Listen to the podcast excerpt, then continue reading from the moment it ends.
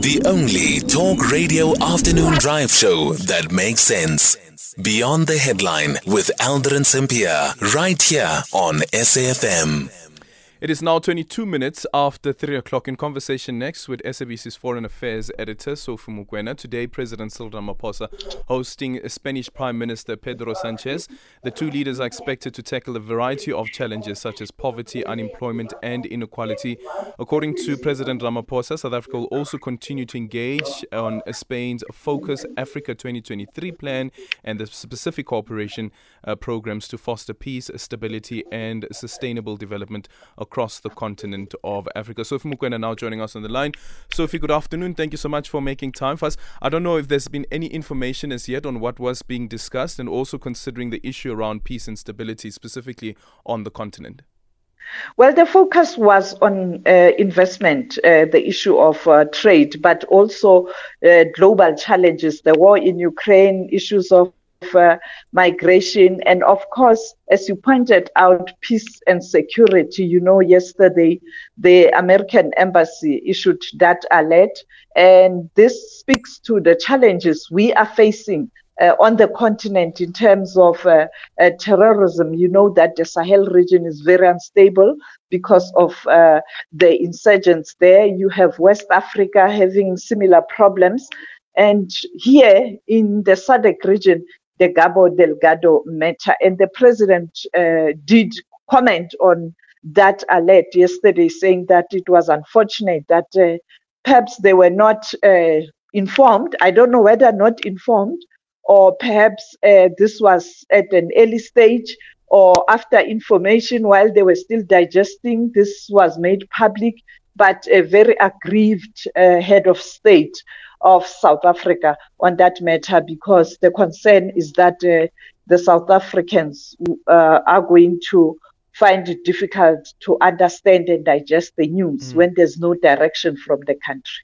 And on the issue around um, um, immigration or migration, even, and looking at the refugees um, who end up in Spain and those who die on the Mediterranean, what was said about that? Well, I asked the president of Spain about that because the Africans who are using that route to go to Europe for greener pastures, they do perish in that uh, sea, and particularly young people, and they are treated badly.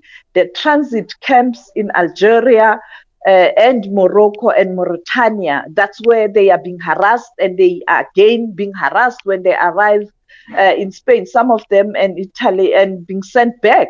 And the president was saying that no, they have uh, changed their approach.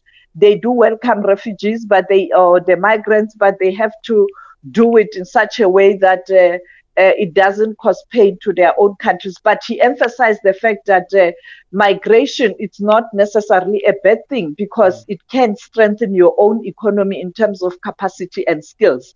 President Ramaphosa then jumped into uh, that discussion, uh, r- making an example of South Africa, really lamenting the fact that uh, the targeted sanctions or sanctions imposed on some of the African countries leads to such situations. And he made an example of Zimbabwe, saying that they are calling on international community and countries who have imposed sanctions or targeted sanctions against individuals in Zimbabwe to lift those sanctions because South Africa is really, really experiencing serious, serious challenges with number of uh, Zimbabweans in the country at the time where South Africa is struggling economically. I know that uh, this is not going to sit well with some in Zimbabwe because there is a group, a view in Zimbabwe that uh, these are targeted sanctions.